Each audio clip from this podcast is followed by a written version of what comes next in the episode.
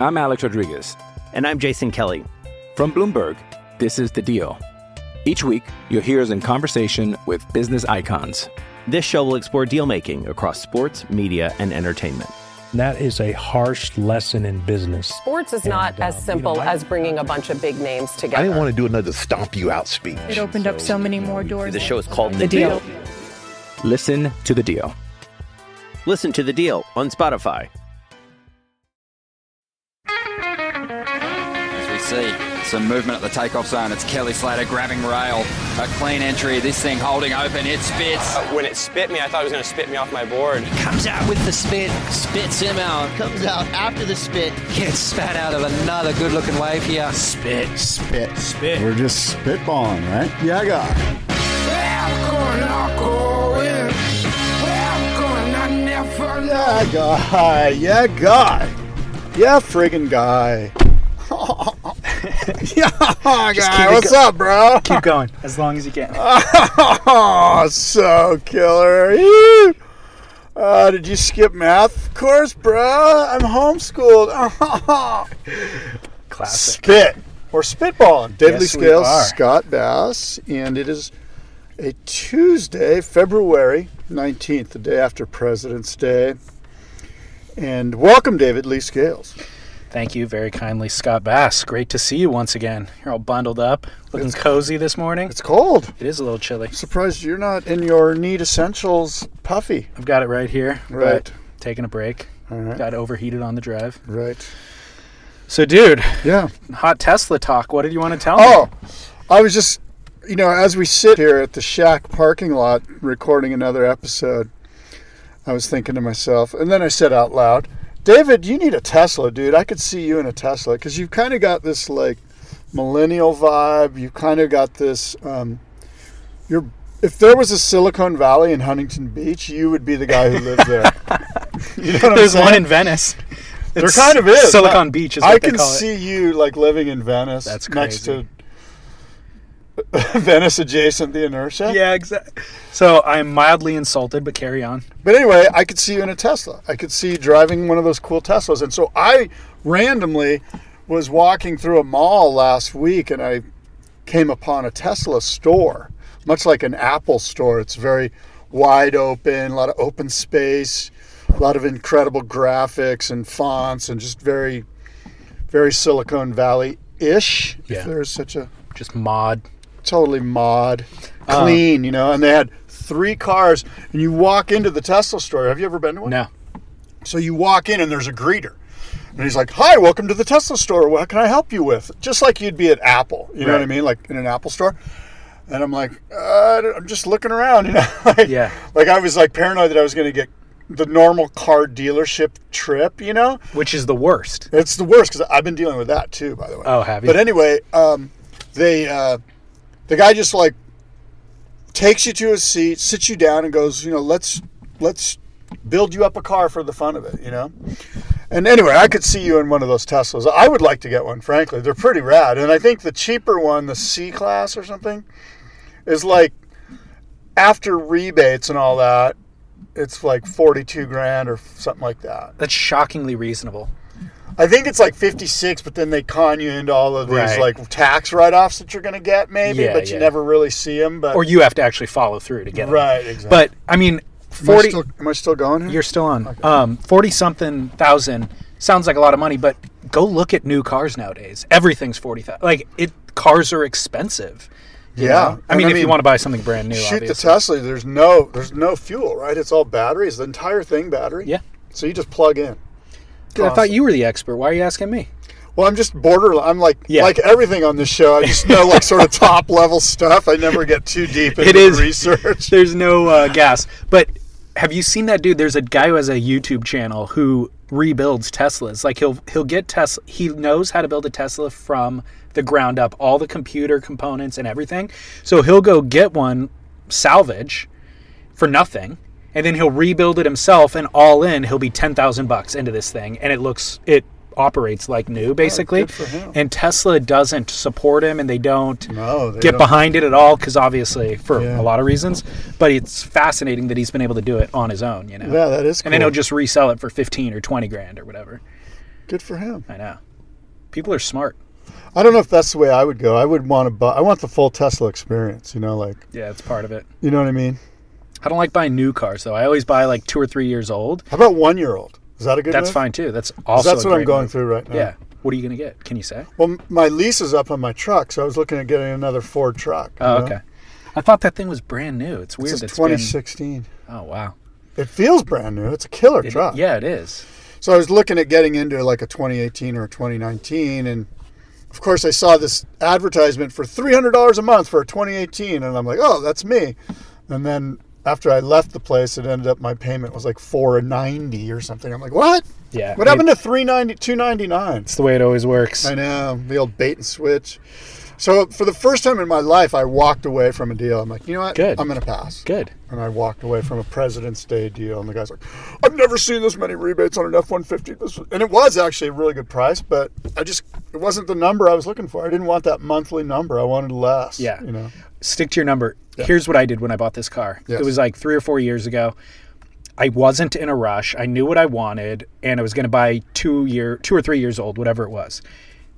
Limited. I wanted a limited number of miles. I wanted a certain price. I wanted a certain color, make and model, and I just waited it out. And with the internet, you can do that now. And I told all the local dealerships, you know, who own multiple dealerships across whatever the country, just said, "Hey, this is the car I want. If it comes into inventory somewhere around in your you know sphere of influence let me know and it ended up coming available three months into my search in phoenix arizona but i bought a plane one way plane ticket out there bought it in like 30 minutes because we had already done the deal over the phone and over the internet and did the deal in 30 minutes drove the car home i was home it was like a six hour ordeal in terms of flying out there doing the paperwork and getting home i was home Probably within fun six driving hours home, right? You get to drive Super your, fun. New, your new car, and you got Yeah. to feel it all out. but it was just I'm here's my number, take it or leave it. And then you get all these different dealerships vying against each other to get you what you want. But if you're in a hu- in a hurry, I'm no, I'm in no hurry. Yeah, I got exactly. three. I have three months left on my lease payments. there you go. that was part of my problem. I was negative equity on my lease payments. I'm like, man, just if I'm gonna have to pay this, I'll just wait. Might as well. Yeah. Yeah. Well, there's uh, valuable information for any listeners right now who are Oh, By the looking to buy way, a car. this show is called Spit, and we do surf talk. I would love to get a Tesla though, dude. I mean, like, could see you- I don't know that it's even in. I don't need a car, and so I haven't even thought about what that next move would be. But when the time comes, The Chop Hop is begging for I'd a consider Tesla. it. I can see it. It's Yeah. just like it needs a Tesla. The Chop Hop. well, the he- I need that extra headroom, you know, for the that's chop hop. that's for sure. Yeah. Yeah. Does it have a moonroof? It, we'll get you one. Let the chop hop fly. Chop Hop dude. roof, we'll call it. Well, I might. Sometimes I get in the car with a wet chop hop and I need it to dry off, so that's where the moonroof comes in handy. Just Wet open Chop it up. Hop. Yeah. That sounds blasphemous in Does some it? way. Yeah. No, it's not. Well, David, I've Yes. got a pretty hot take from a listener I want to read. Great. Why do I feel like I'm going to be the villain? You're not. I No, know this you has- never read the ones that vilify you.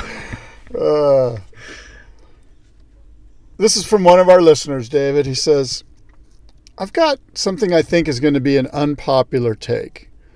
Why is there a GoFundMe page for any surfer who ever experiences trouble? Ooh.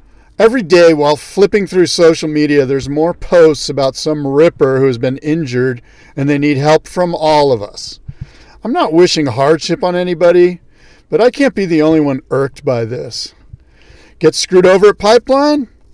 Better get that GoFundMe money to pay for recovery than use some of your own money to get out to Cloud Break or a day at the Surf Ranch, which would run me, by the way, 50000 I don't know why I'm surprised, but surfers are the worst and that's from a listener. P R N. I'm not even gonna. I don't No, know no, if no, he, no, no. I don't know if Don't. he wants me to. Don't chime put him on in. blast. Um, what's your take? Uh, It's a great take. I've and he's not the a only great one question. I've heard this from. Yeah. and I often see this. Like, why do you need a GoFundMe page? Like, you Yeah. know, like because my favorite burritos. No, it's never a burrito. It's never a bu- burrito related GoFundMe. I mean, the so what's your obvious thought is- though?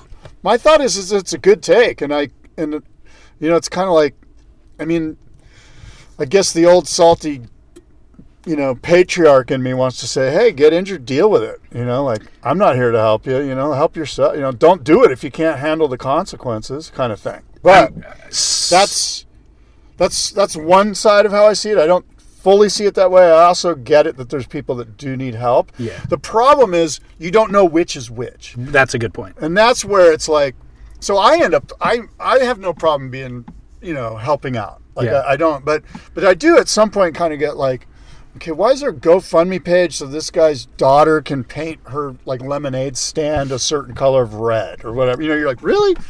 Yeah, so I don't think this is limited to the surf world. No. He's saying that surfers do it, and it's like, yeah, but not at a higher rate than the general public. I do think it's a little bit of a blight.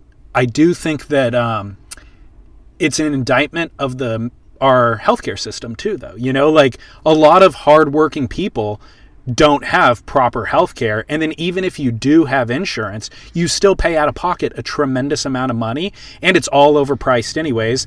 I mean, my my buddy keeps an invoice on his refrigerator from a surgery he had eight years ago because it's laughable the itemization of it. You know, it's like a ha- half a million or a quarter of a million dollar invoice that thankfully was covered by insurance, but it's like Tylenol, $13 a piece. You know, just ridiculously expensive. So it's understandable that people who are hardworking, covered people still end up in these financial binds and that's where we kind of need to rally together as a community because it takes a village i'm going with a lot of cliches today Um, Wow. You are. so i think that that's part of it the other detail though that is surf specific is that the industry isn't really fortified that well. It's not fortified for the long haul. There's a lot of undercapitalized businesses that don't pay photographers well enough, they don't pay the filmers well enough. And so those people are really just living out their passion project and then find themselves in these binds because inevitably something goes wrong, especially when you're traveling the world. And the brands that might be sending them there or just kind of helping underwrite the trip aren't in a position to take care of them that way, you know, like a major corporation would. So I think the industry's to blame. I think the healthcare system's to blame. you bring up a good point, which is there are certain people that do need help. The problem is, is there's a lot of people that don't need help that use this as a method, and I that's where we get into problems because now it- it's kind of like the person that's crying wolf or whatever. It's like I want to help the person that does need the help, but I can't differentiate between the two. And the person that doesn't need the help is actually really hurting the people that do need the help Always. by throwing it out there that they need money when they probably don't. Right. Yeah, I totally agree. It is annoying though when you see those things pop up that you have to go through this vetting process now. Because it used to just, you could just uh, be sympathetic towards people's plight. And now it's like, no, no, no, I got to vet out which ones I feel sympathy for and which ones I don't. It is pretty annoying. It's annoying. It's annoying. It's wrong. Yeah, geez. Um, Pat O'Connell is the new senior vice president. of tours and Tours and what? something tours and something else i forget what they called it Dick Metz just pulled in. For, formerly yeah surfing heritage and culture center we're waiting for the studio to open Um, The patriarch. but yeah basically it's the new job title for the commissioner of the tour what are your thoughts on Pat O'Connell taking Kieran Perro's position? more pat the better in my life if i get to see pat o'connell's face every morning at the beginning of the thing at the beginning of the contest i am psyched i think you know, what are the qualifications for such a job? It's kind of hard to define. Can anybody do it better than Kieran did it? I don't know. Probably not. It seems by everybody's account that Kieran did a killer job. Um, Pat, I think, is as well qualified as Kieran in terms of like world tour background and certainly in terms of being on different sides of the industry. But he's freaking so likable too. Like, I, I think he'll be an upgrade in terms of just like gregariousness and fun to be around, you know? Yeah, the one question I have is it seems like, and I could be wrong, but the commissioner generally in most sports is sort of a liaison between the league and the athletes. Okay. And he bridges that gap. And he's supposed to have a finger in both pots and supposed to have the concern of the athletes and bring the concerns of the athletes to the league. And the league has its policies, and the league takes the commissioner and uses the commissioner to explain the policies to the athletes. And because this was, and it seemed that way with Kieran, it seemed like Kieran was like a surfer, surfer, and he was more athlete than he was WSL. completely. and and I feel like we're moving a little bit more to the other side. I feel like the power is shifted to the WSL. If in fact there is a need for a liaison between the athletes and the WSL, it seems like this is a hire by the WSL. It's a great hire. I agree with you. I love Pat O'Connell. I think he's fabulous. I, I don't think there's anything wrong with this. If I was to micromanage it, or, or sort of just be hypersensitive, I would be concerned with perhaps down the road. I'm wondering if the athletes are going to get as much representation with Pat as they did with Kieran. That's my only thought on it. But other than that, more power to both sides here, Pat and the WSL. I think it's great. But you didn't, you, you noticed there wasn't a quote from any of the athletes in this. There wasn't like, you know, even somebody that's super pro WSL, like Steph Gilmore or whatever, going, hey, we're super stoked to have Pat. And maybe there was. Maybe I didn't read through the press release thoroughly, which could certainly be the case. But you know what I mean? Like, it, do- Yeah. do- But I mean, you does would- that You and I ding could- a bell with you No, at all? no, not at all. Okay. I mean, w- just because you and I and people we know didn't reach out to athletes to get their comment on it, I don't think that that's No, an I mean indicator the, of in the anything. WSL's press release. You, Yeah, you would but- have thought they would have said, hey, Maybe here's an athlete's take on Pat being the guy. Um, And maybe there was, because I No. know there was some takes. I guess what my question to you is, why do you feel like this is a move more towards, you know, less athlete, more surfer? Or, I mean, I'm sorry, less athlete, more WSL kind Because of. it was a WSL press release. It was a WSL hire. It no, was I all- thought you were saying that was in reference to Pat O'Connell and his role in the company. Like, if his Yeah. role is to represent 50% athlete, 50% WSL interest, this is a shift more towards the WSL interest. Why do you feel that Pat fits that bill?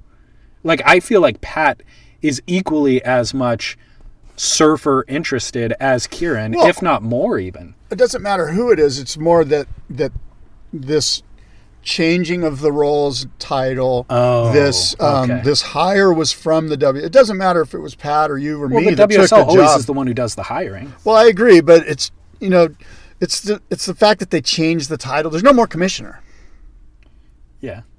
like that in itself kind of I'm like really okay they changed it to something else senior vice president of tours and whatever it is and then they kind of in quotes or in parentheses said this is basically the commissioner's role we've just changed the title Right. but the fact that there's no more commissioner Head I don't of know. I, tour- again, oh, okay. maybe I'm just being SVP of- hyper. we don't know how it's going to play out. I'm not here to bash anyone. I'm just saying let's keep an eye on how the athletes are represented on tour. Yeah. I think Pat's the perfect person to do what you're saying. Like the change of the title, I don't I think it actually broadens Have you been getting new Hurley No, suits no, or something? no. 'Cause- No. Um the the title change I feel like only broadens and s- actually specifies his focus. Like commissioner, what does that even mean? That's kind of a nebulous title. But senior vice president of tours and head of competition lets me as the viewer know exactly what he's in charge of. Commissioner is just you could be anything, you know. but you know the commissioner from Batman? You know the commissioner. Um, Commissioner Gordon. Yeah. Yeah, of course. I mean the commissioner. But what did he do? Tell me right now what his job was. He was a liaison between the police department and the public. So this okay, so you're right maybe this title uh, senior vice president of tour and head of competition doesn't actually reference any representation of the athletes. Exactly. So maybe if the role I mean, think did the about it. title change or did the role change? Both. That's what I'm saying. I just feel like, and I don't think the athletes have ever been up underrepresented. If anything, the WSL has gone the other way and been really good about representing the needs of the athletes. Yeah. But it's quite clear who has the power in this situation.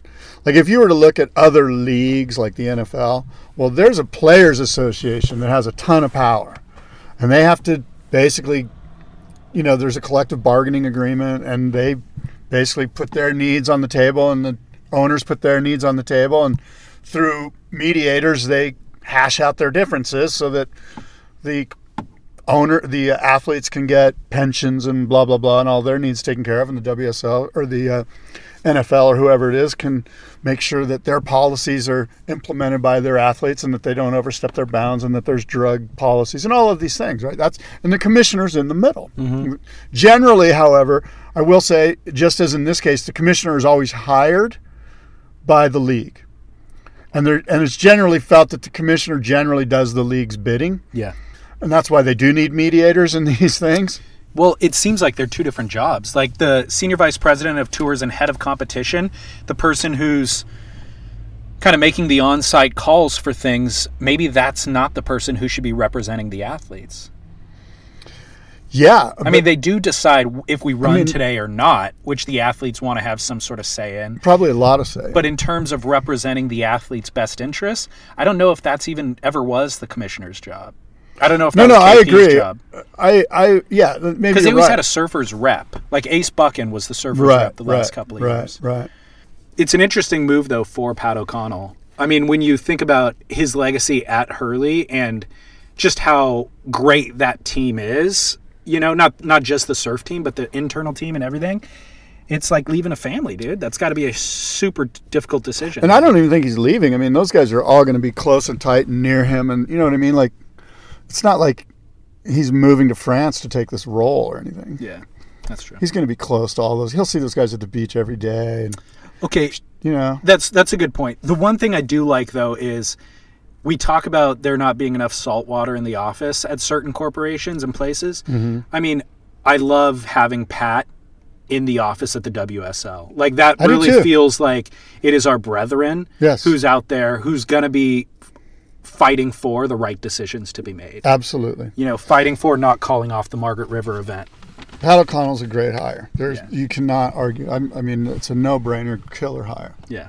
and it's one of those things where you you almost feel like, wow, it's too bad for Hurley. They lost Pat because Pat did such a great job there. Now, of course, Hurley's got a bunch of great guys in position to do all of that stuff. You know, And I think Hurley's general overall goal is we need to ensure that surfing is um, improved for posterity, that the tour is improved for posterity, and all that sort of stuff. And so, kind of letting one of our own go over there to help fortify that thing, I think is a long, long sighted move, you know? yeah, Is long sighted the right word? it is now another new word brought to you by Spit. We should have a sound drop. hey, I got a funny Pat O'Connell story. I think I've told you this before, but when I first started doing internet radio, before it was called podcasting, we brought Pat O'Connell in to to pick Fantasy Surfer. This is like right in the beginning. Like- 2005, right? yeah, it was 2005 or 2006. Surfer Magazine days. Yeah, Surfer Magazine. And we brought Pat O'Connell in. I brought Pat O'Connell in to, to pick his fantasy surfer team. And we did it by, have I told you this? No. We did it by, we had these like red beer cups set up with each surfer's face on, attached to a beer cup. And we had ping pong balls. And you had to stand back and you picked your team by throwing the ball That's amazing. into the cup, right? And we brought in two Playboy Playmates, just like dressed to the nines, smoking hot Playboy Playmates. And we brought in a monkey. so we had a this is small. not for real. Absolutely. We had a small little monkey. this is all my brain working here.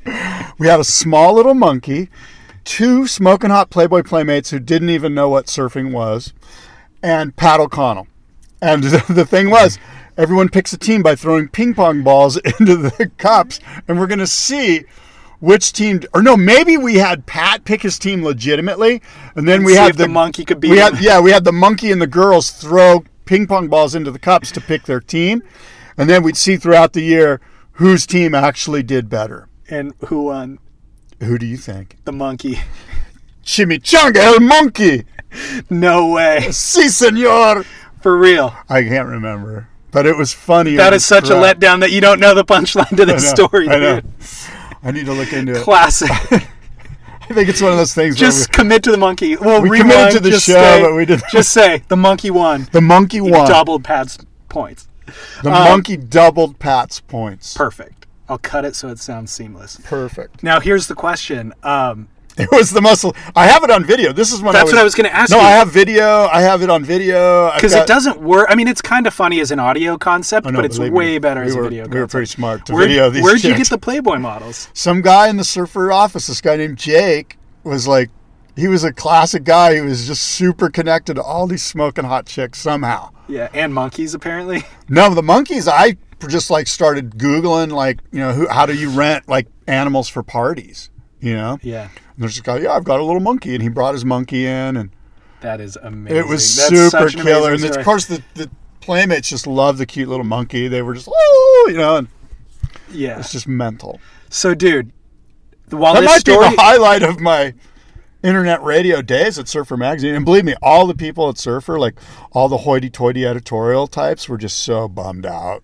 On They're the concept? Yeah, this isn't on brand at all. You know, oh my gosh, it's so on brand for surfers, you know. Now, here's my question. I mean, it makes me happy and I want to laugh at the story, but there's a twinge of sadness because you don't put that much creative energy into Spit. I want you to be bringing monkey concepts to Spit. all right, I, Come on, sorry, dude. man. You should be sorry. I'll try better. This is depressing. Um, somebody, I used to, so by the way, go ahead. Oh, I might have it with me, but I was just randomly listening to my phone the other day. The songs were ripping through on my phone. Yeah.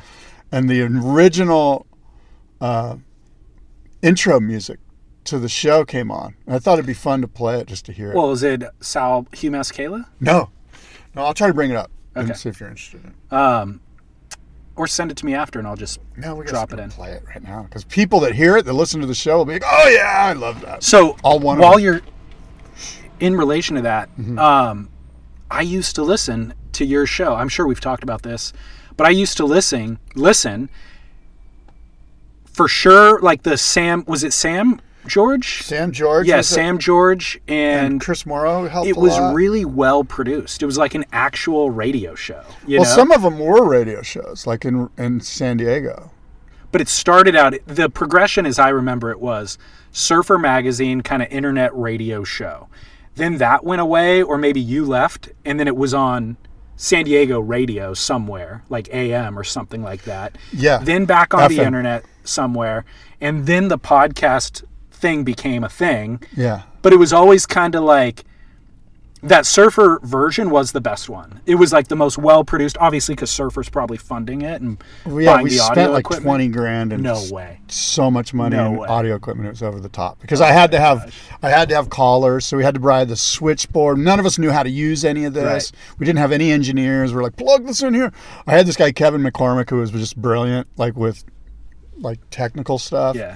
And he figured out how to do it. Yeah. But we were all set up to have live callers. Yeah. And we would never get a caller. Like By the way, I just bought an interface uh, a couple of weeks ago that has the ability to do that live call in and record it Oh, and all cool. that sort of stuff. So we can definitely incorporate that into shows moving forward.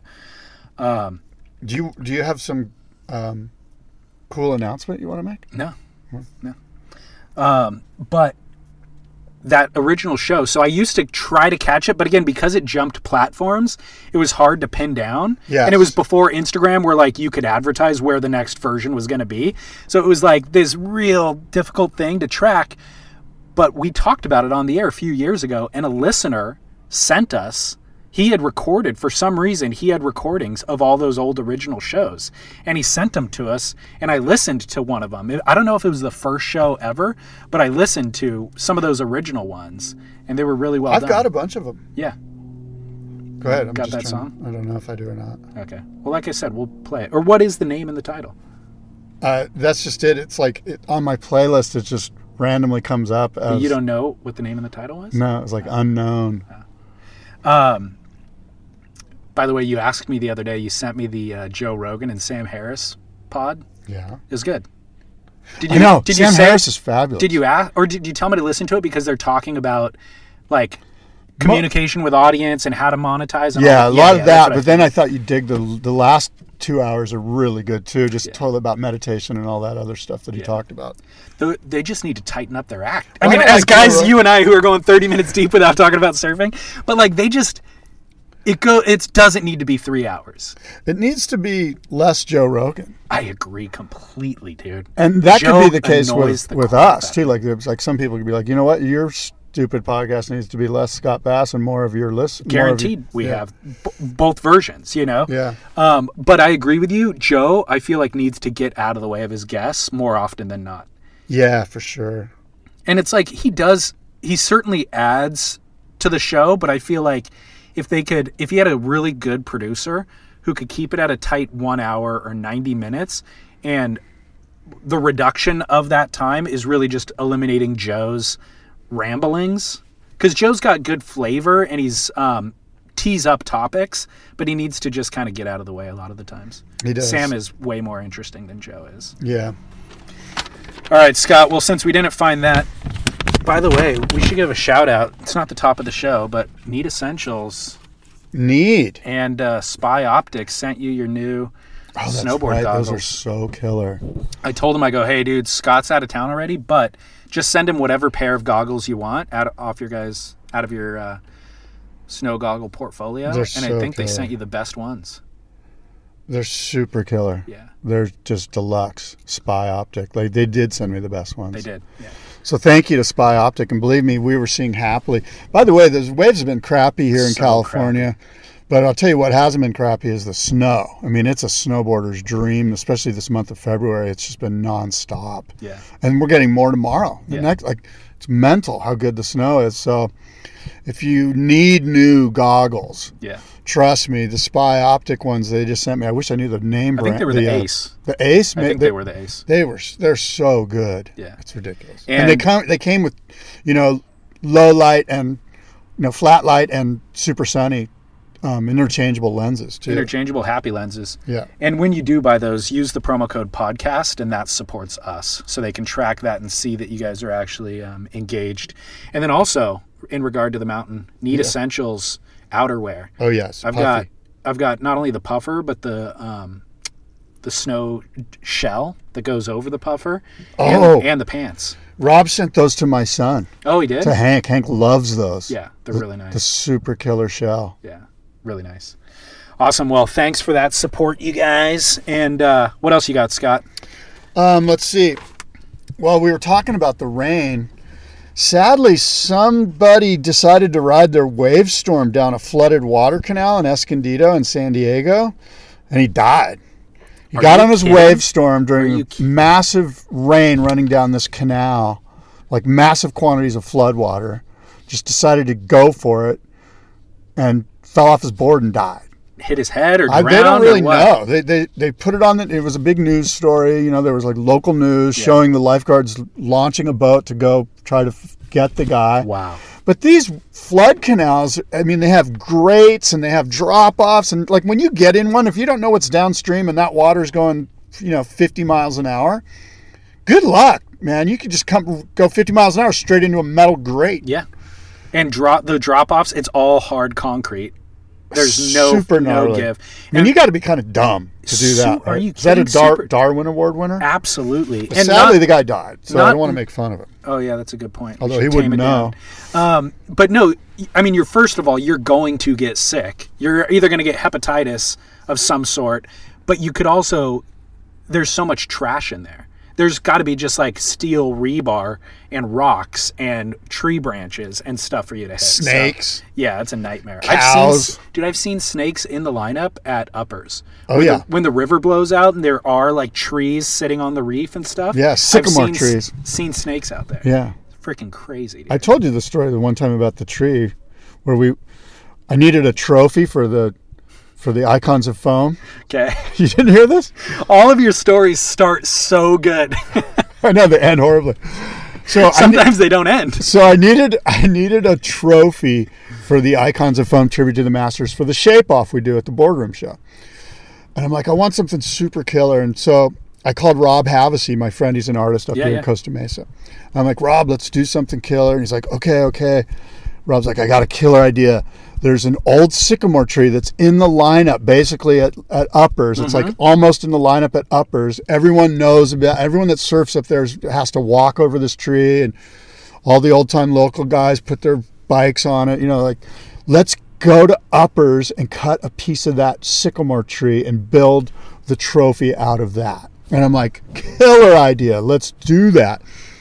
And then I told And then he's like, "Let's get it. Let's like, let's get a film crew to wa- to to film us doing this." And so I called Cyrus Sutton, and I'm like, "Cyrus, we've got this idea." And he's like, "Let's do it. It'll be cool for corduroy TV." And so, like, he filmed me going to Home Depot and buying a chainsaw, and we had to pick the right morning because we're like, "Holy shit." If we go into uppers with a chainsaw and start cutting a tree, we're going to get in trouble, you know? Yeah. And so then the thought was, why don't we just tell the lifeguards that we're going to do it? So we contacted Steve Long, who's Greg Long's dad, who's the head lifeguard at, at Trestles. And he acquired a monkey. And we're like, Steve. we're like, Steve, we want a monkey to cut this tree. And Steve's like, you know what? I think this is super cool. You know, you didn't hear it from me, blah, blah, blah, but let's do it. So we met Steve, and Steve drove us in to like look around for maybe another tree that was even better. Yeah. He drove us all around all the back like roads of Trestles where you see all those roads Yeah, when yeah. you're walking in. And we finally go, this is our tree. It's the, we want the tree that everyone. You have to. It was in the sand. We had to get a shovel and dig it out. And we did all this drama. We cut the piece of sycamore.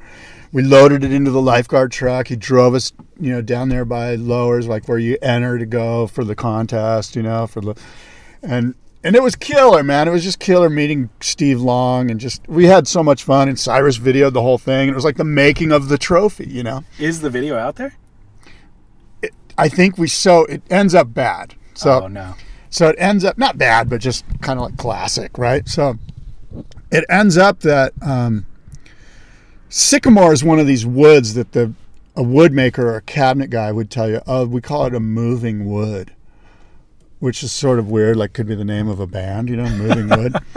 but but so Steve goes, or no, so the wood maker guy goes, this wood just constantly moves. It constantly warps. Like it's not going to ever be static. You know, like a certain type of wood, like a redwood or whatever. That's why there's not no a hardwood. sycamore art. Like, Yeah, yeah, yeah, yeah. it's not a hardwood. It just moves. You know, like it's so your trophy's going to bend eventually over time. You know, it's going to warp when it dries out. It's going to do this, and if it gets moisture, it's going to do that.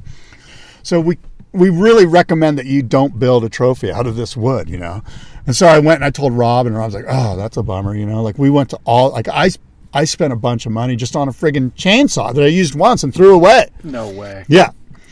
And and so then Rob's like, "Well, I want the wood." And I'm like, "Well, I want the wood." So it turned into this like kind of battle between Rob and I. He's like, "What was my idea?" And I'm like, "Yeah, but I paid for the chainsaw." And it turned into this thing where Rob and I had like a mini falling out kind of. Like it wasn't bad, but it was kind of like I was kind of like, "All right, you can keep the wood, whatever." And then I was kind of a little bit butthurt about it.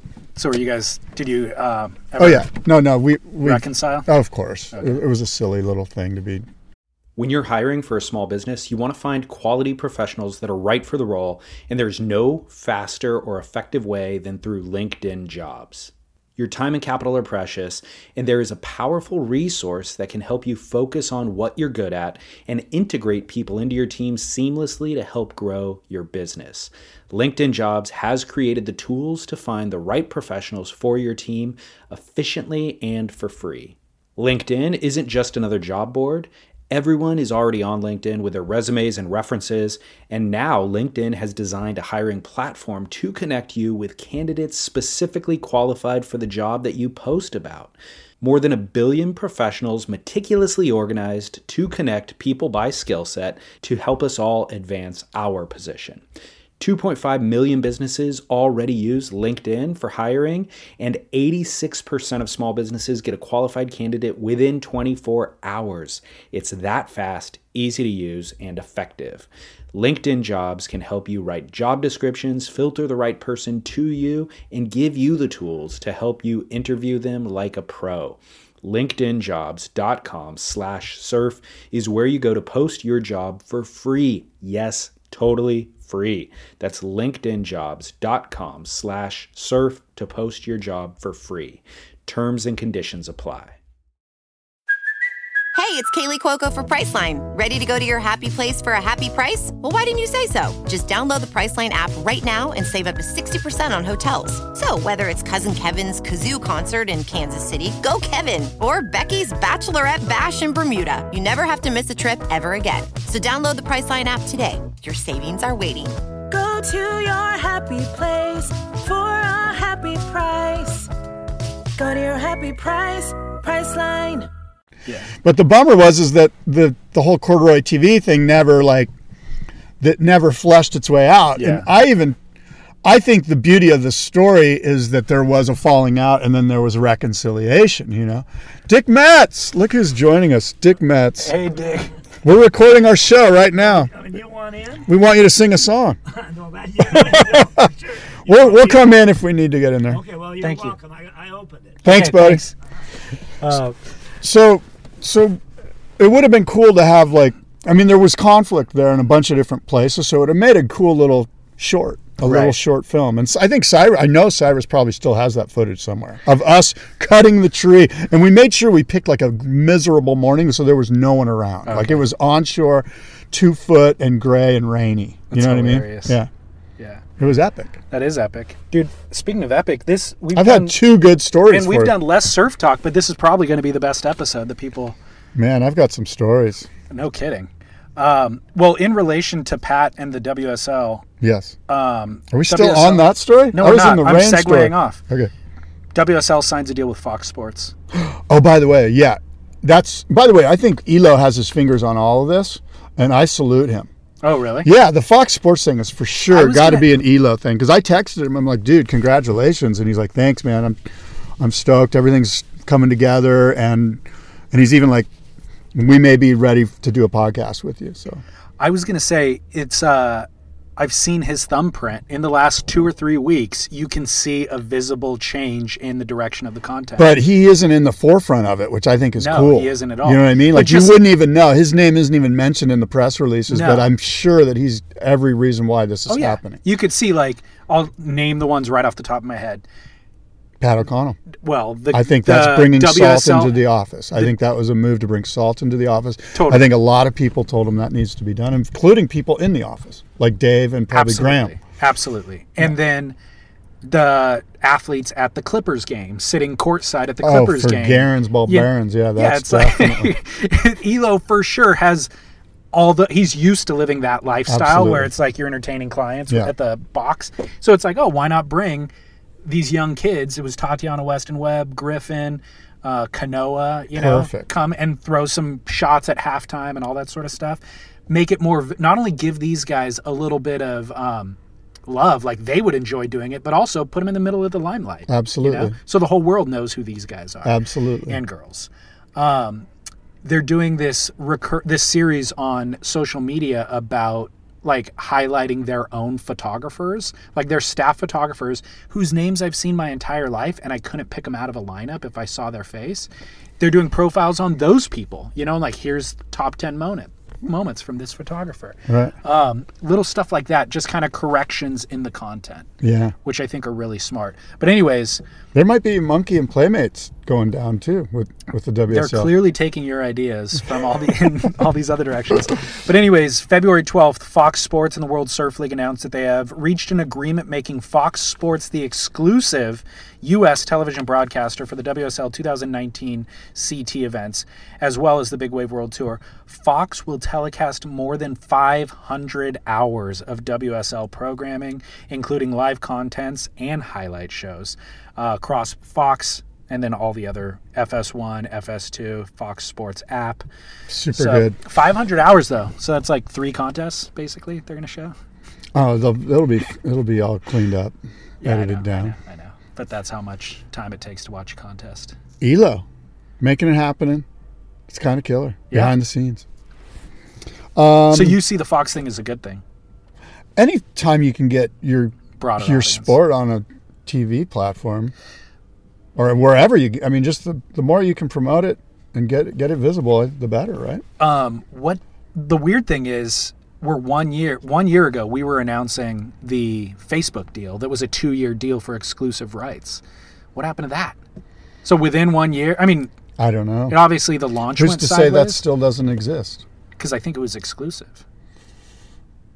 I'm sure they went in there and massaged the contract and massaged the wording and maybe, you know, s- suited up, lawyered up, and showed up, and they all kind of went, okay, we'll massage it for you.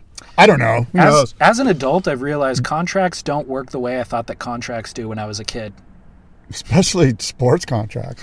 I thought that it was definitive. Cut and dried. I thought it was like, here's a contract, sign your name, and n- this is like set in It stone. is until you, you Change know, your mind. Yeah, get into a lawsuit about it. I didn't know that we were even able to be massaged. Yeah, massage is a kind word. But who knows? I, I'm not. I. I- I mean, we don't know the Facebook thing. I. I would suggest to you the Facebook thing's probably still going, and it's probably a different. You know, it's a digital thing, and Fox is a TV cable deal, and Not even though. I mean, they have an app and they have. Mm. Yeah. You know. I know. Yeah. Huh. Interesting. We'll see. Yeah, we will see. Local surfing and commercial. Okay, so Chris Brown had his paddle out Saturday up in Santa Barbara. It was huge. Did you go?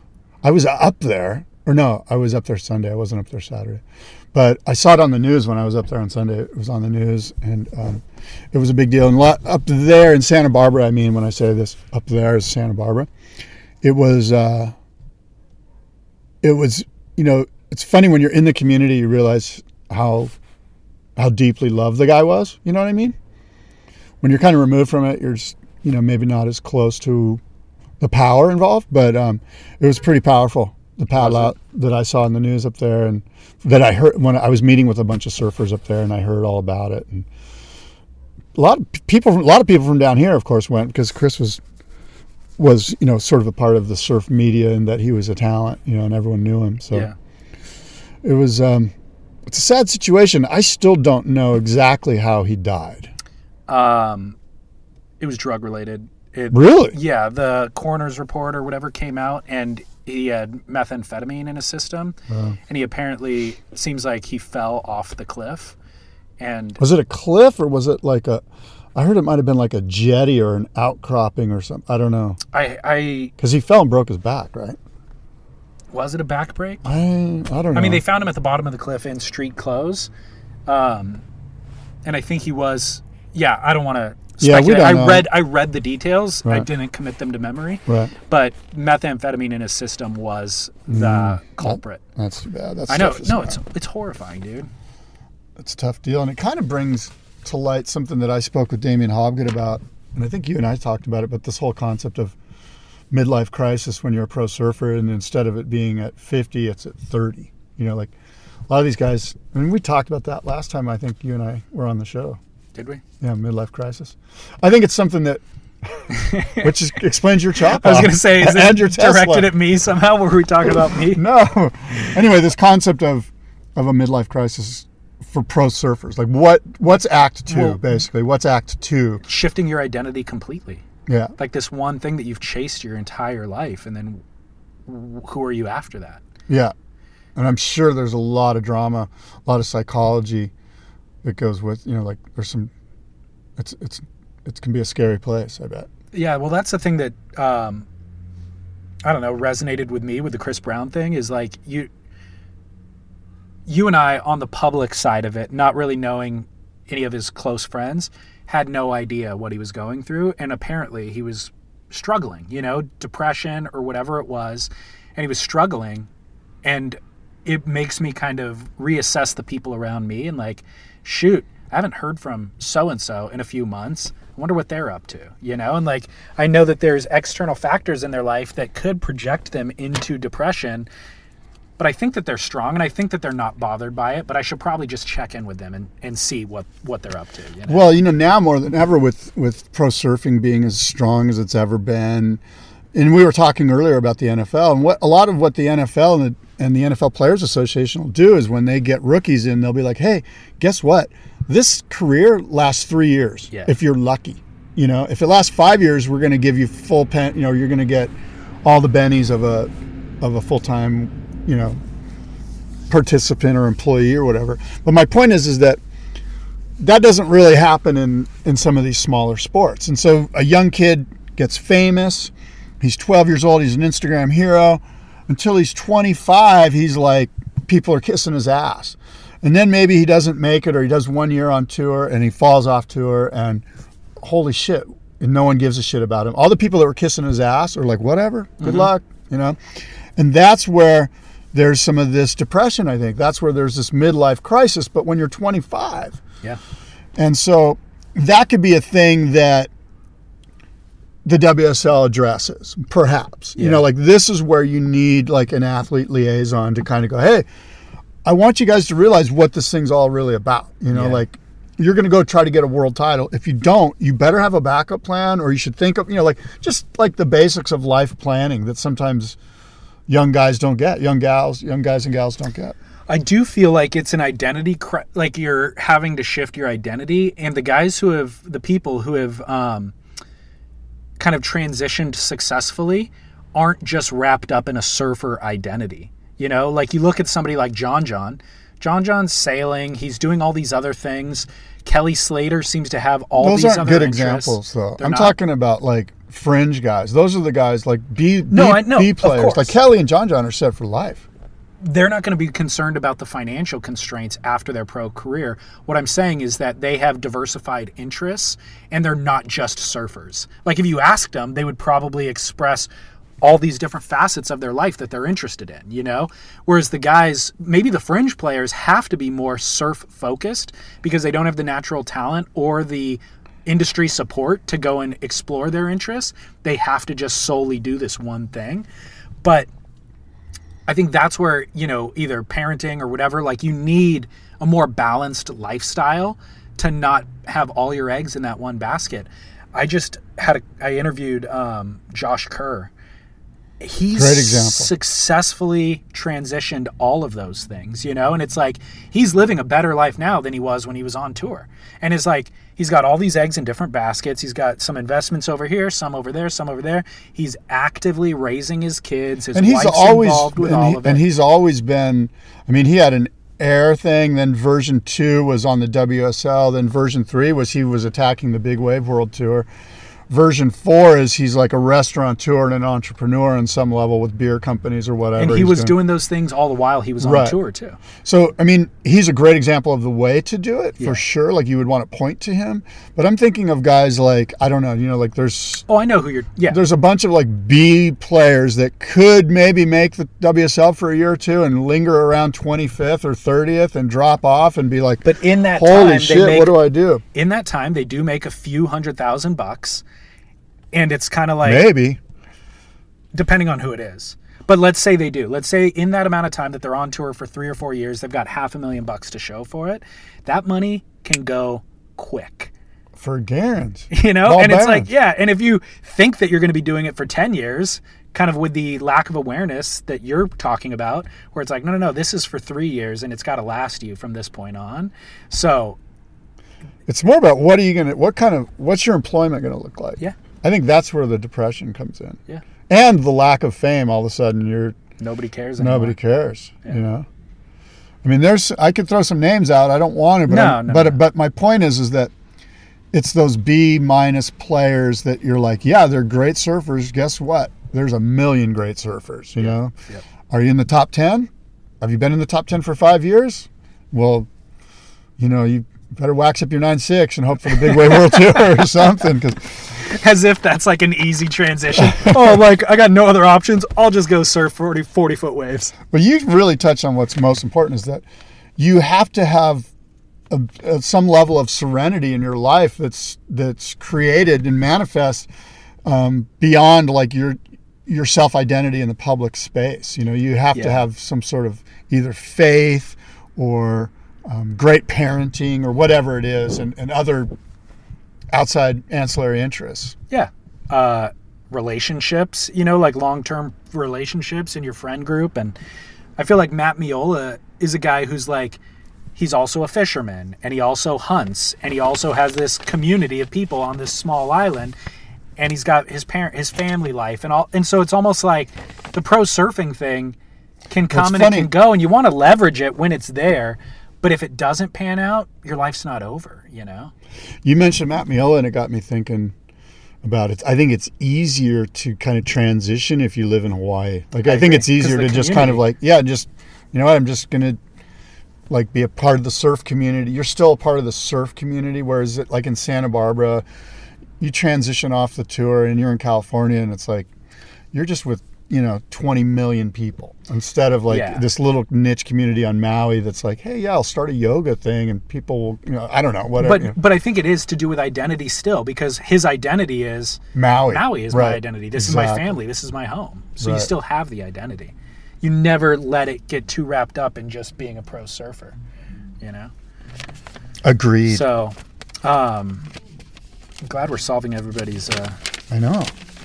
all Thank these God crises, for us. crises that Don't you people think when you just- encounter. We give people free life advice. It's amazing. It is pretty amazing. This You're would be- welcome. you'd have to pay like 150 bucks an hour in therapy for this. We take Bitcoin, a little bit of Bitcoin. Um, what else do you got? I've been bringing all the stories, bro. You- John- are you prepared? Uh, I'm prepared. Okay. Um, did you see I was John just John? kidding. Did you see John John's clip? Which one? Instagram clip uh, with a knee brace, No. dude. So John John's back is my title for this segment. Okay. Um, obviously, he was injured last year. Oh, a couple of things. I saw Ross Williams' name on the announcer list too for the WSL. So uh, I'm wondering if John John's coming back from injury. I'm wondering if Ross is stepping d- down from being the coach and back into the commentary booth. I love having having him as a commentator on the WSL, so that's great. But I'm also wondering what's going on behind the scenes with John John. Anyways, John John's clip surfing like you know uh, Ayukai Beach Park, like double overhead or whatever. Oh, I saw that. That that, Freaking that rippy. blown out kind of like north. No, it was a clean day. Oh, clean offshore but double overhead and just absolutely looking like the old John John but with a knee brace. Like the knee brace is there and you're like, "Oh shoot, maybe you shouldn't be out there." But flaring, flaring with a knee brace. Huh? flaring in a way that makes me very very optimistic for the return of John John. Okay. How did he hurt his knee? It's that same old injury. that The, he's- ba- the Bali yeah. air that he did at Karamas last year. Right. Sidelined him. So he's Do you going remember knee. that? Of course I do. Are you kidding? Okay. No. Do you remember that John John didn't defend his potential third world or didn't defend his second world title? I interviewed a guy recently for the Boardroom podcast, and I asked him something about like who's who's the greatest surfer this year or whatever. And he goes, John John. Fl- Did, did you listen to this? He goes, John John Florence was the last year's greatest surfer. And I go, really? He didn't even surf on tour. And he goes, that's why. Look what he did. He went sailing around the world. He paddled Molokai. He like, you know, probably cl- he probably climbed you know some mountain in the Himalayas. Like he just did all of this other stuff, which makes him the greatest surfer this year. And I Yeah. thought that was a pretty good take. he out earned everybody else as well by not surfing. Yeah, I mean the fact that he just did all this other cool stuff, and you're everyone was kind of wondering where he is, Yeah, yeah. kind of made him the greatest surfer of 2018. and not Instagramming along the way either. Yeah, You know, I mean, like one Instagram every three or four months. there's a recent Instagram because they had some really bad winds about two weeks ago. Like the weather in Hawaii's been tr- Well, atrocious, Dude, how about that swell they got? They got the like, biggest waves ever. biggest right? waves ever. Yeah, But no, obviously, like third bad reef weather. Waimea. Yeah, like 30 knot onshore. Hell, Yeah, yeah. a low pressure system just sat right off the coast and just spun like a mean. just annihilated. 'em. basically a hurricane force thing just right off the Yeah. coast there. But one of those days, John John and Nathan, they're videoing each other like, should we do it? Should we not go out? Should we go out? And it was just barely borderline, but they kept seeing moments. Yeah. And they're like, hell, we haven't surfed in four days. Let's go. And they vi- filmed it. And it's John John and Nathan and one of their buddies. And they're getting little shacks and doing killer little carves. And it was like, a, you know, 45 second clip. Yeah, no, I saw that one too. I like that one too. Yeah, that it was was like a double up right. Yeah, like right? double up gums or triple something. double, like tripled up. You know, Yeah. crazy. Uh, but I'm psyched for the return of John John, and I'm actually.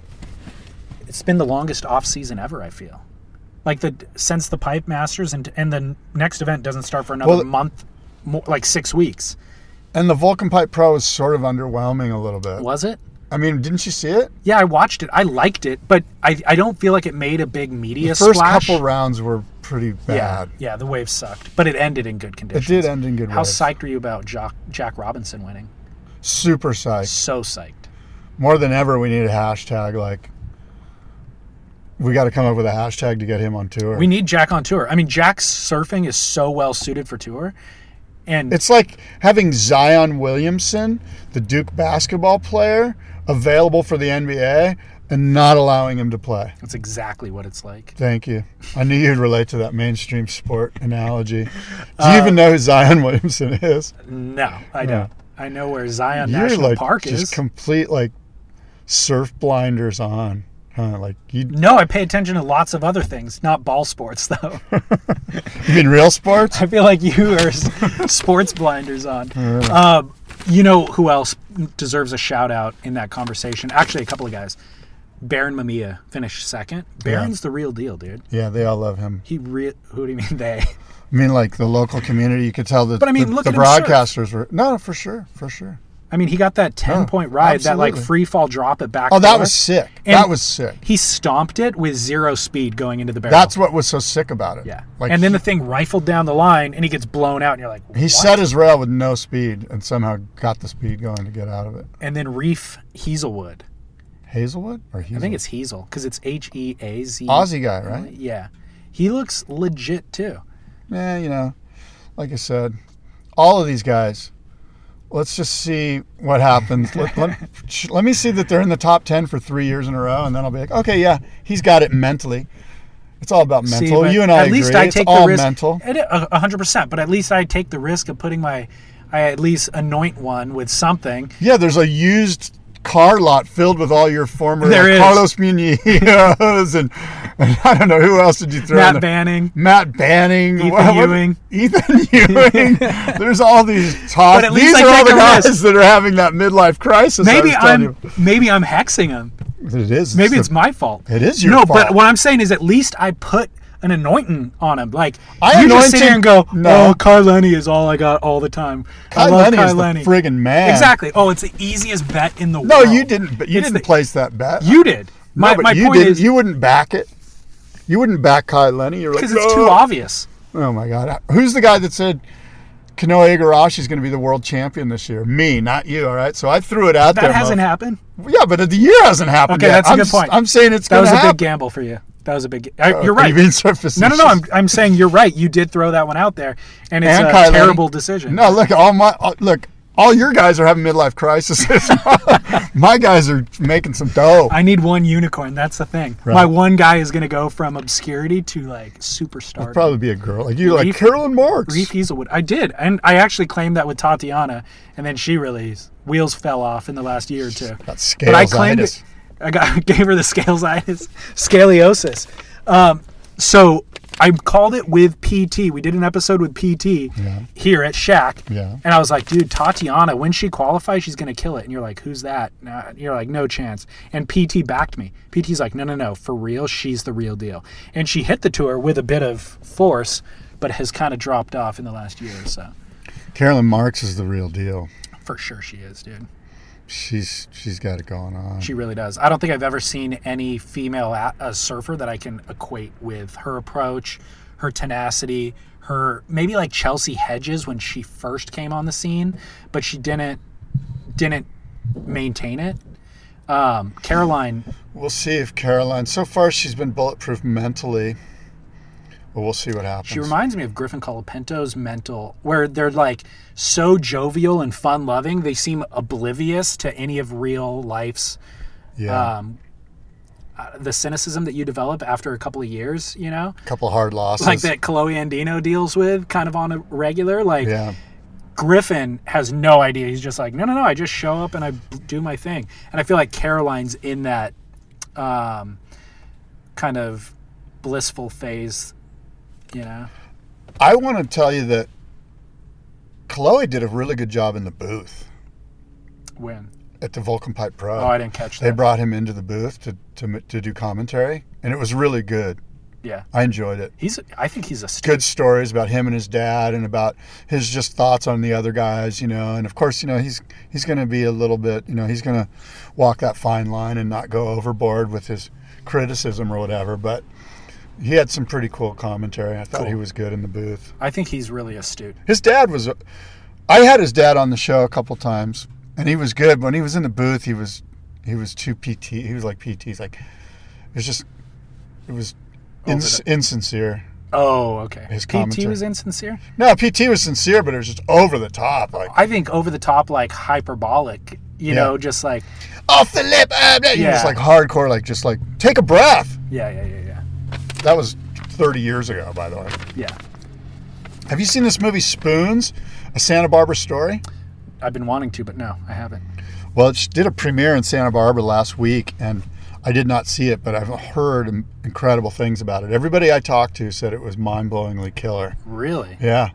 Uh, what is it about? It's basically centered around Santa Barbara and George Greeno and Reynolds Yater and um, the spoon design and and how it had an effect on you know probably Bob McTavish and what it what it did when George brought the spoon over to Australia and how it sort of kicked off a, a shortboard revolution. You know, How do you? um, Because because George George Greeno was just doing these insane turns and well, describe what a spoon design is.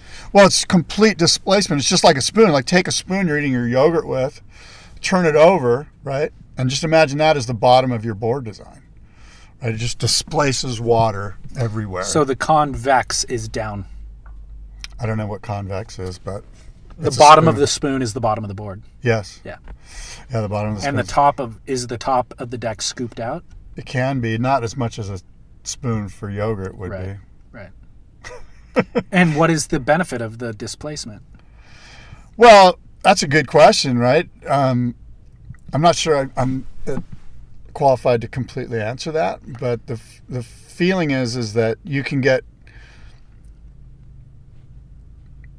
deeper in the barrel because Oh, it's really? it's it's like sucking you into the the wave face and the spoon are kind of like it's just pushing water away from you. It's Right. constantly pushing water away Um, from and wherever you- you're at. But again, I, I don't want to butcher this because I'm not the Well, I'm not I'll- a shaper and I don't want to butcher the concepts. I'll give some basic info. Like, obviously, displacement hole, the board is sitting in the water like a boat is. Right. So you're first of all you're Displacing water. displacing water, but also um, utilizing a different source of energy.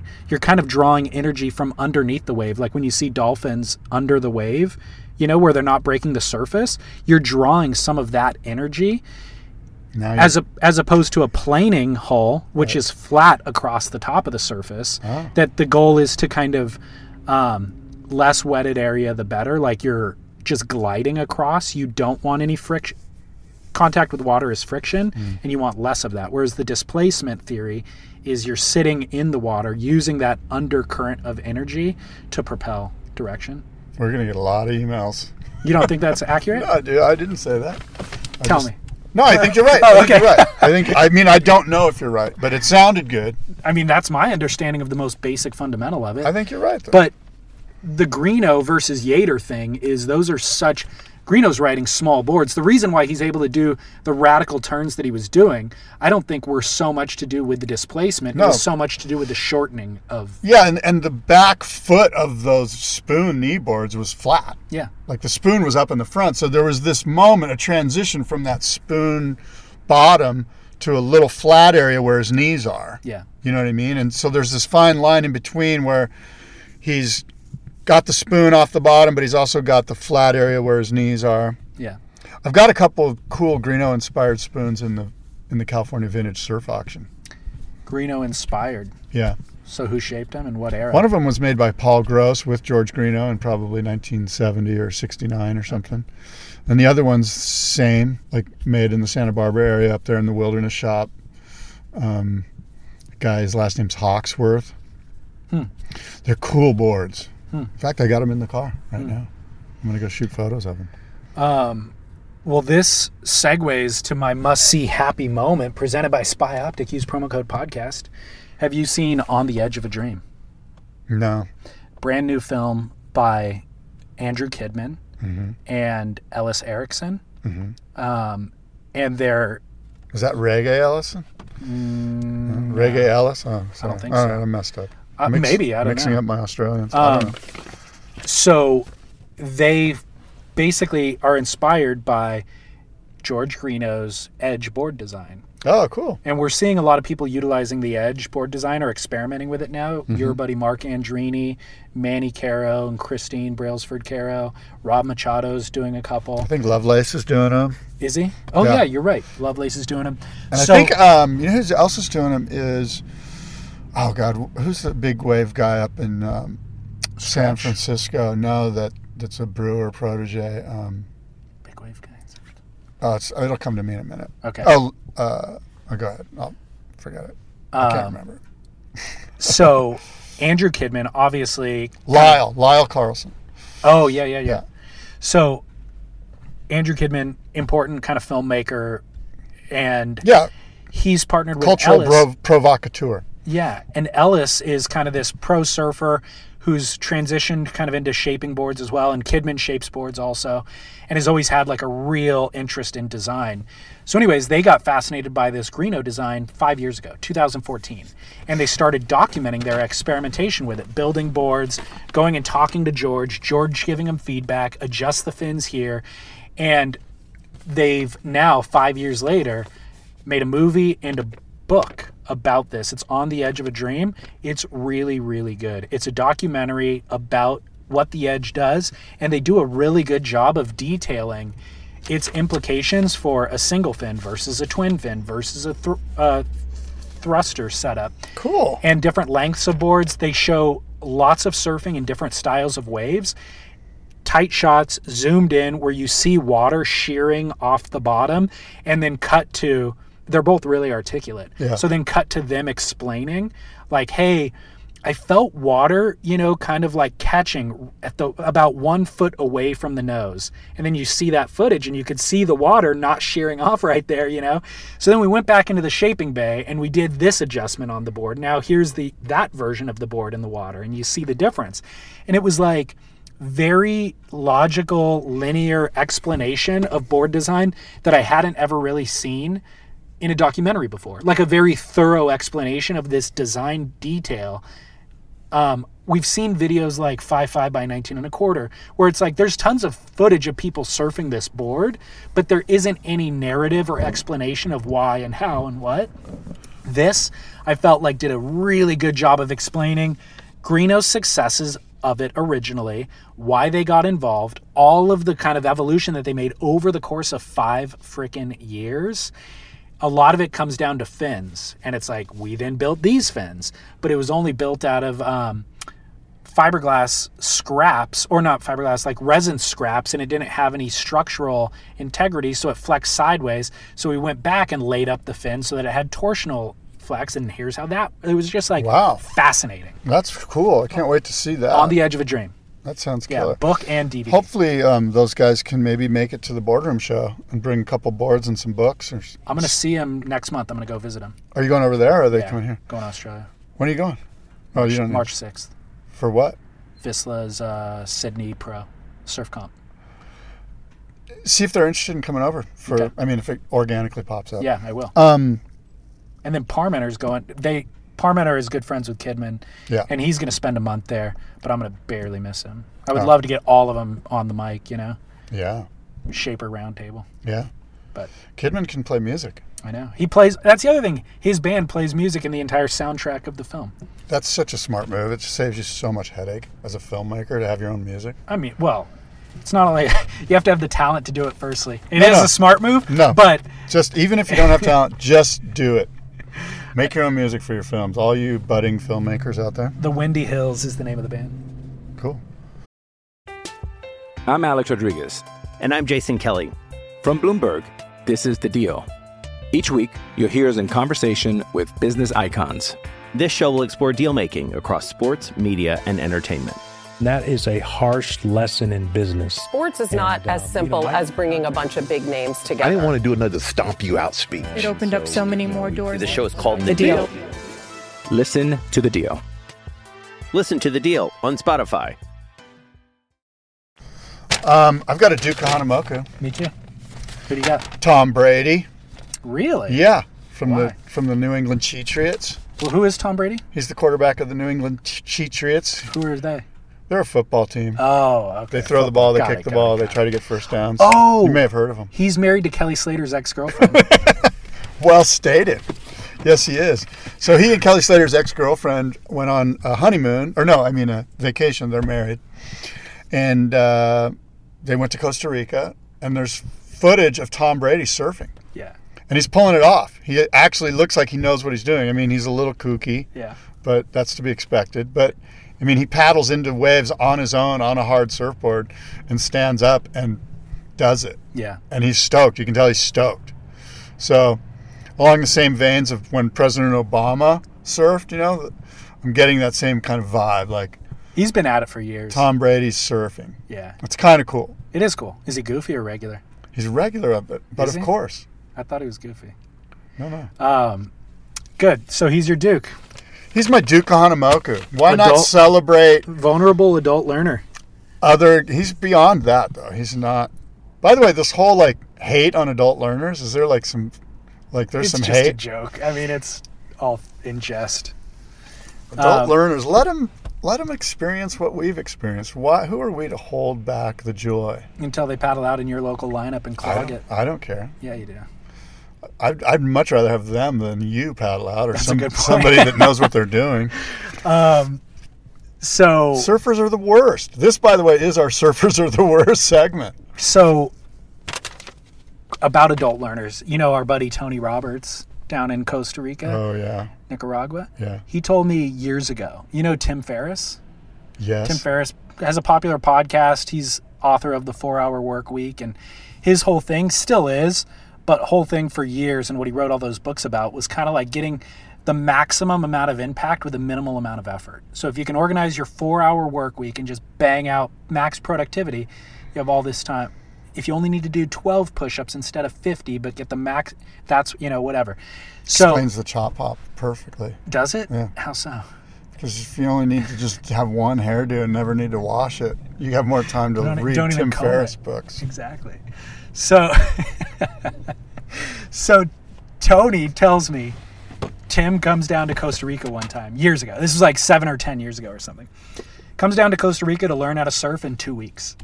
That's his goal. Killer, Brings Brad Gerlach as a coach. killer. So Gur's os- obviously Gur's like a great, great fundamentals guy, you know, Yeah. and just a great guy. Yeah. So, th- and Tony was there to like shoot photos of it the whole time.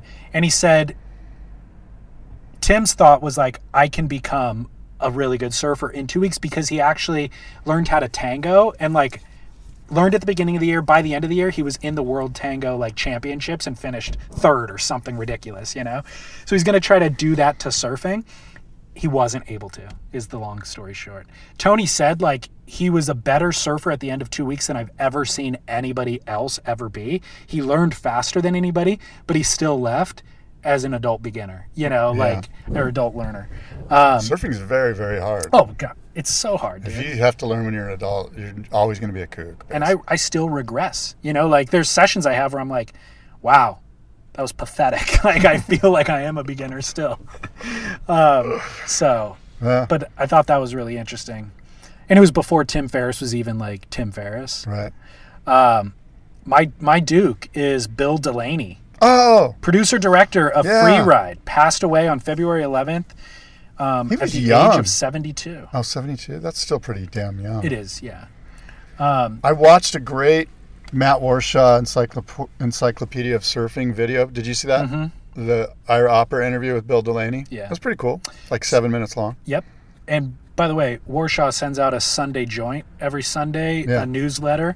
If you're on, subscribe to the Encyclopedia of Surfing, E eos.surf. It's three bucks a month to have access to all of that information. And he does a great job. I like that Sunday night thing. It's just a little taste of like, oh, I haven't checked in for a while on the encyclopedia. Oh, here's a little reminder of what's going on. By the way, if you haven't subscribed to the Encyclopedia of Surfing, you're stupid. And you're actually hindering our sport. You're blowing it. Like it's so good. The encyclopedia, the amount of content that Matt has is incredible.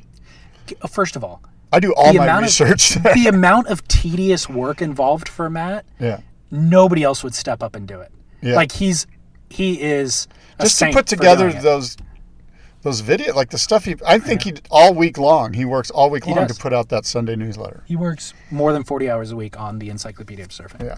Well, at any rate, Bill Delaney, um, director producer of Free Ride, Sean Thompson said the film captured tube riding so the audience could really experience it for the first time. In other films, the camera was more of an observer. In Free Ride, the slow motion water photography put you inside the tube. He additionally said Bill looked at surfing from a different viewpoint.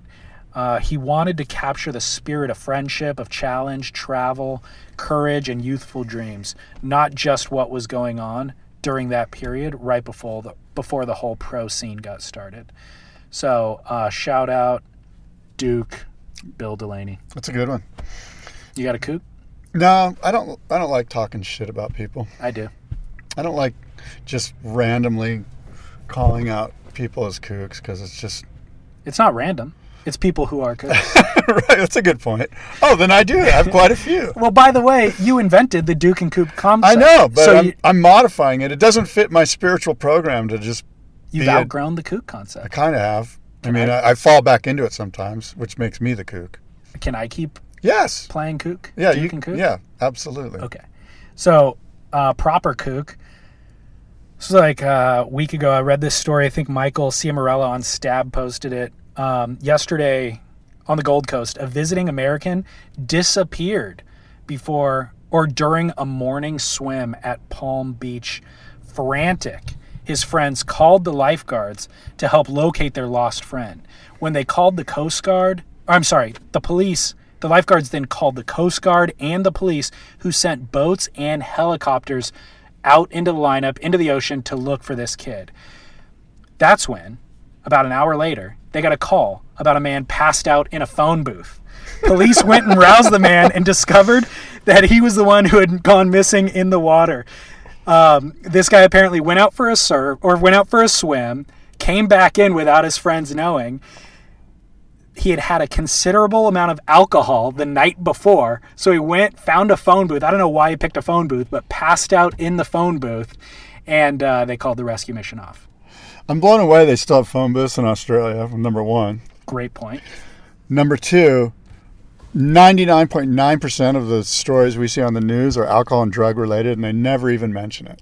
Like anything that happens that goes wrong that's bad is generally alcohol and drug related. And oftentimes the news won't even bring it up. So I'm glad that they mentioned that this was alcohol related. Good. I am glad too.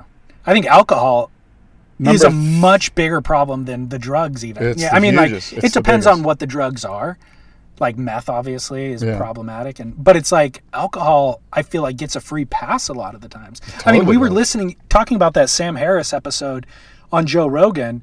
Sam was kind of criticizing Joe's interview with Elon Musk and s- talking about, oh, you guys smoked a blunt on the air, and Joe goes, we were drunk at that point. Nobody criticized the fact that we were drinking whiskey prior to that. They only criticized the blunt. Yeah. And I think Joe makes a salient point in that alcohol does so much more damage to your body than that blunt will. Absolutely. Not to mention the blunt or the marijuana has known medical medicinal benefits, which could be argued. Scott's rolling his eyes. 'cause Yeah, he I'm doesn't not, want me to- I'm not, no, I don't, look, I and I'm not agree. advocating for it. I'm saying it's science. You know what I mean? Yeah, I mean, Whereas so does alcohol- that bush right there. I mean, That bush everything. doesn't. Yeah, all these plants have some form of medical. Where- whereas medicinal- alcohol, on the other hand, has zero added benefit, only detrimental. medicinally, if you all you have is whiskey and you need to like clean a wound or something, you can pour whiskey in it, and it'll, the alcohol will clean that son of a bitch. It's a good point. So everything has medicinal qualities. That's why I rolled my eyes. It's Like like you just there- endorsed my whiskey intake. Now I, it's okay for me. you know what I mean. Like I mean, everything. You know, oxygen's got medicinal qualities. You know what I mean? Like Doesn't have everything. bad qualities. Everything's got medicinal qualities. yeah, I don't understand your point. My point is, is that, by the way, I'm pro medicinal quality marijuana, CBD, non psychoactive marijuana. I get it. I don't know what I'm against, or I- what maybe I'm naive or ignorant about, is the concept of, hey, I'm going to smoke some weed. I'm going to put some smoke into my lungs because it's going to help me medicinally. Well, newsflash: anytime you put smoke in your lungs, it's bad for you. Yeah. Never ever good. So, you know, if you want to like edibles, eat some edibles or whatever, and get high, fine, more power to you. But it's, you know, being out of touch with reality is generally not good for you. Yeah. If you're going to do that, go the whole way. Drop some acid, go to the desert. Really? Yeah, I mean, do it right. Wow. If you're going to get spiritual, let's go. Wow. Otherwise, Okay. just deal with reality. Huh. Yeah. Okay. I didn't see this. By the way, I didn't kids, see this going that way. Don't, don't do this. I really thought that you were going the opposite direction, but okay, I will take you up on that. Yeah, you Joshua Tree, here I come. should find you in a phone booth. I'll find the one remaining phone booth. If one exists, it is in Joshua Tree, by the way. Bring one with you. and you have no cell reception. if out you're there. eating acid out there, you'll find a phone booth. Believe me. only you And by will know. the- Only you will know it exists. can you envision a least a less comfortable way to sleep? A phone booth is like three feet by three feet. I mean, they're There's well, no. dude, when you're hammered drunk, you don't you don't care. That's a good point. This is my phone booth, actually. We're in my phone booth right now. People are What's coming to up, hassle Barry us. Hahn. Barry. What's happening? guys uh, in your mobile studio. Barry Hahn get- here we get from in the a Surfing roll, Heritage and and we Culture can't Center. push the the pause curator, he's peeking into the car. He's wondering what's going on. Thanks for hosting us, though. I'm going to be in there in a minute. Don't bel- We're going to Believe come me. use your restroom, too. Okay. All right. All right, Scott. So, um, Oh, I need to say spitpodcast this. You dot brought up Brad Gerlach. So I'm, I've had I got a backlog of pretty good. In, well, we're not sure if they're good podcasts or not. To be honest with you, one's with Xanadu, Perfect. which is kind of gnarly.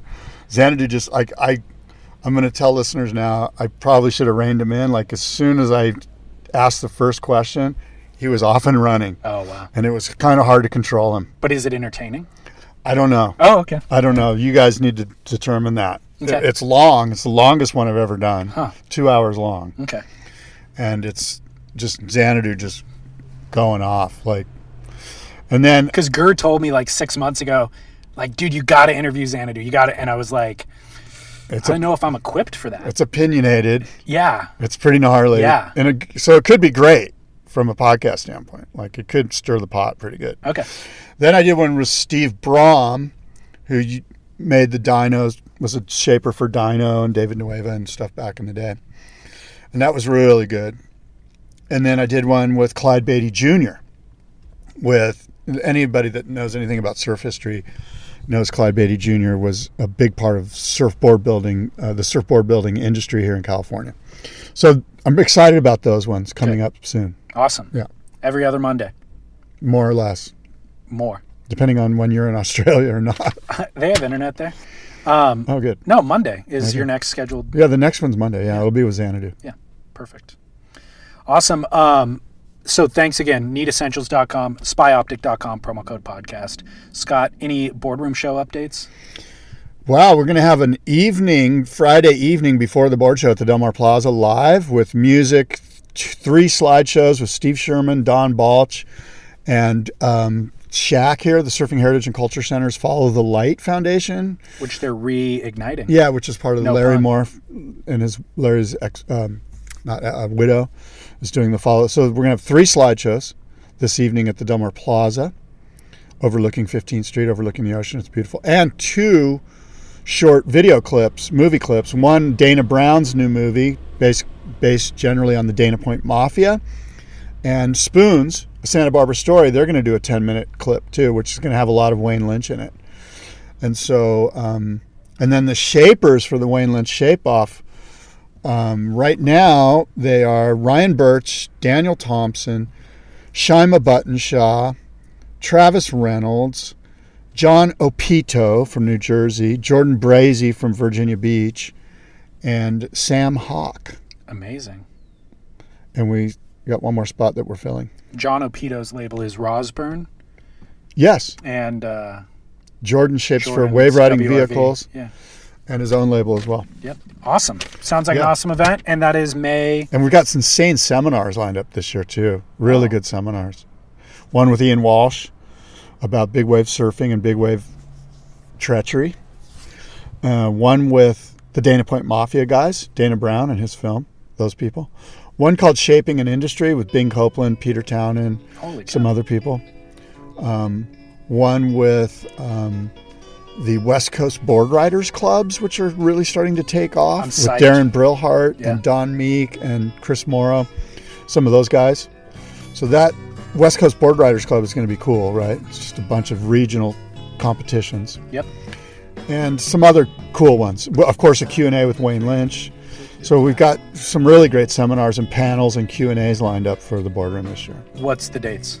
May 4th and 5th, the Delmar Del Mar Fairgrounds. Yeah, boardroomshow.com. Right, get out here. Whoever's not in Southern California, get out here for the biggest surfboard industry trade show. Yeah, it should be good. And Everybody hopefully we all can in get one Kidman out here with some of his edge boards. I know Andrini would be stoked to wrap up. That I mean, that whole yeah. Yeah. I, We'll see. He's a low key dude, but if he could make it, that'd be insane. Exactly. All right, spitpodcast.com, Scott. Until next. What about the Spit Instagram? What does that even exist? Yeah, at Spit Podcast. Funny. I didn't know that. Yeah. All right. And you can get a hold of at boardroom at boardroom show is the Instagram for for me and the boardroom podcast. Awesome. Mine's at Surf Splendor. Until next time, Scott. Adios and aloha. Like sycamore,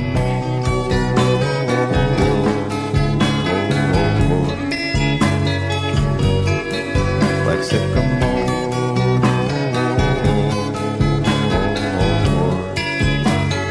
sycamore, like sycamore.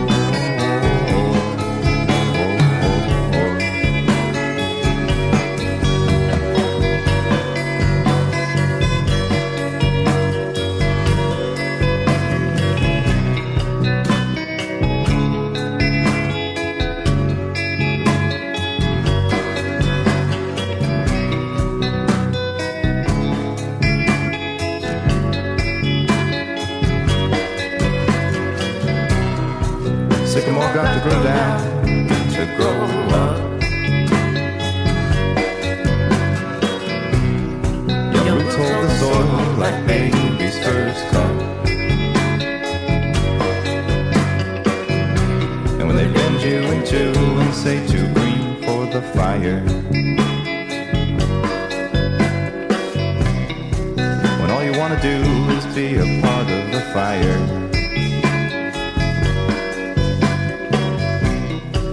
All you wanna do is be the fire part of fire.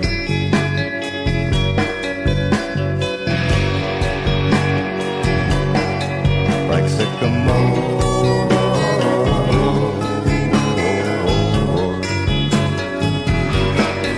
Like sycamore.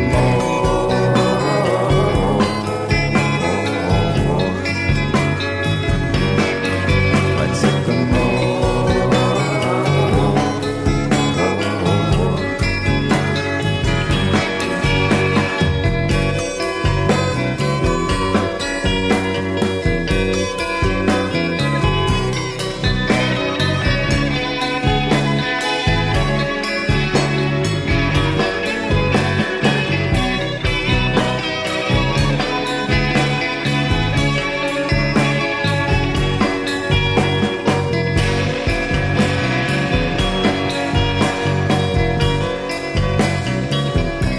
There's sap in the trees if you tap 'em. There's blood on the seas if you map 'em. Christian, when I see your papa, I'll tell him you love him. And remember to love in the wild and fight in the gym. Remember the bottle gives birth to the cup.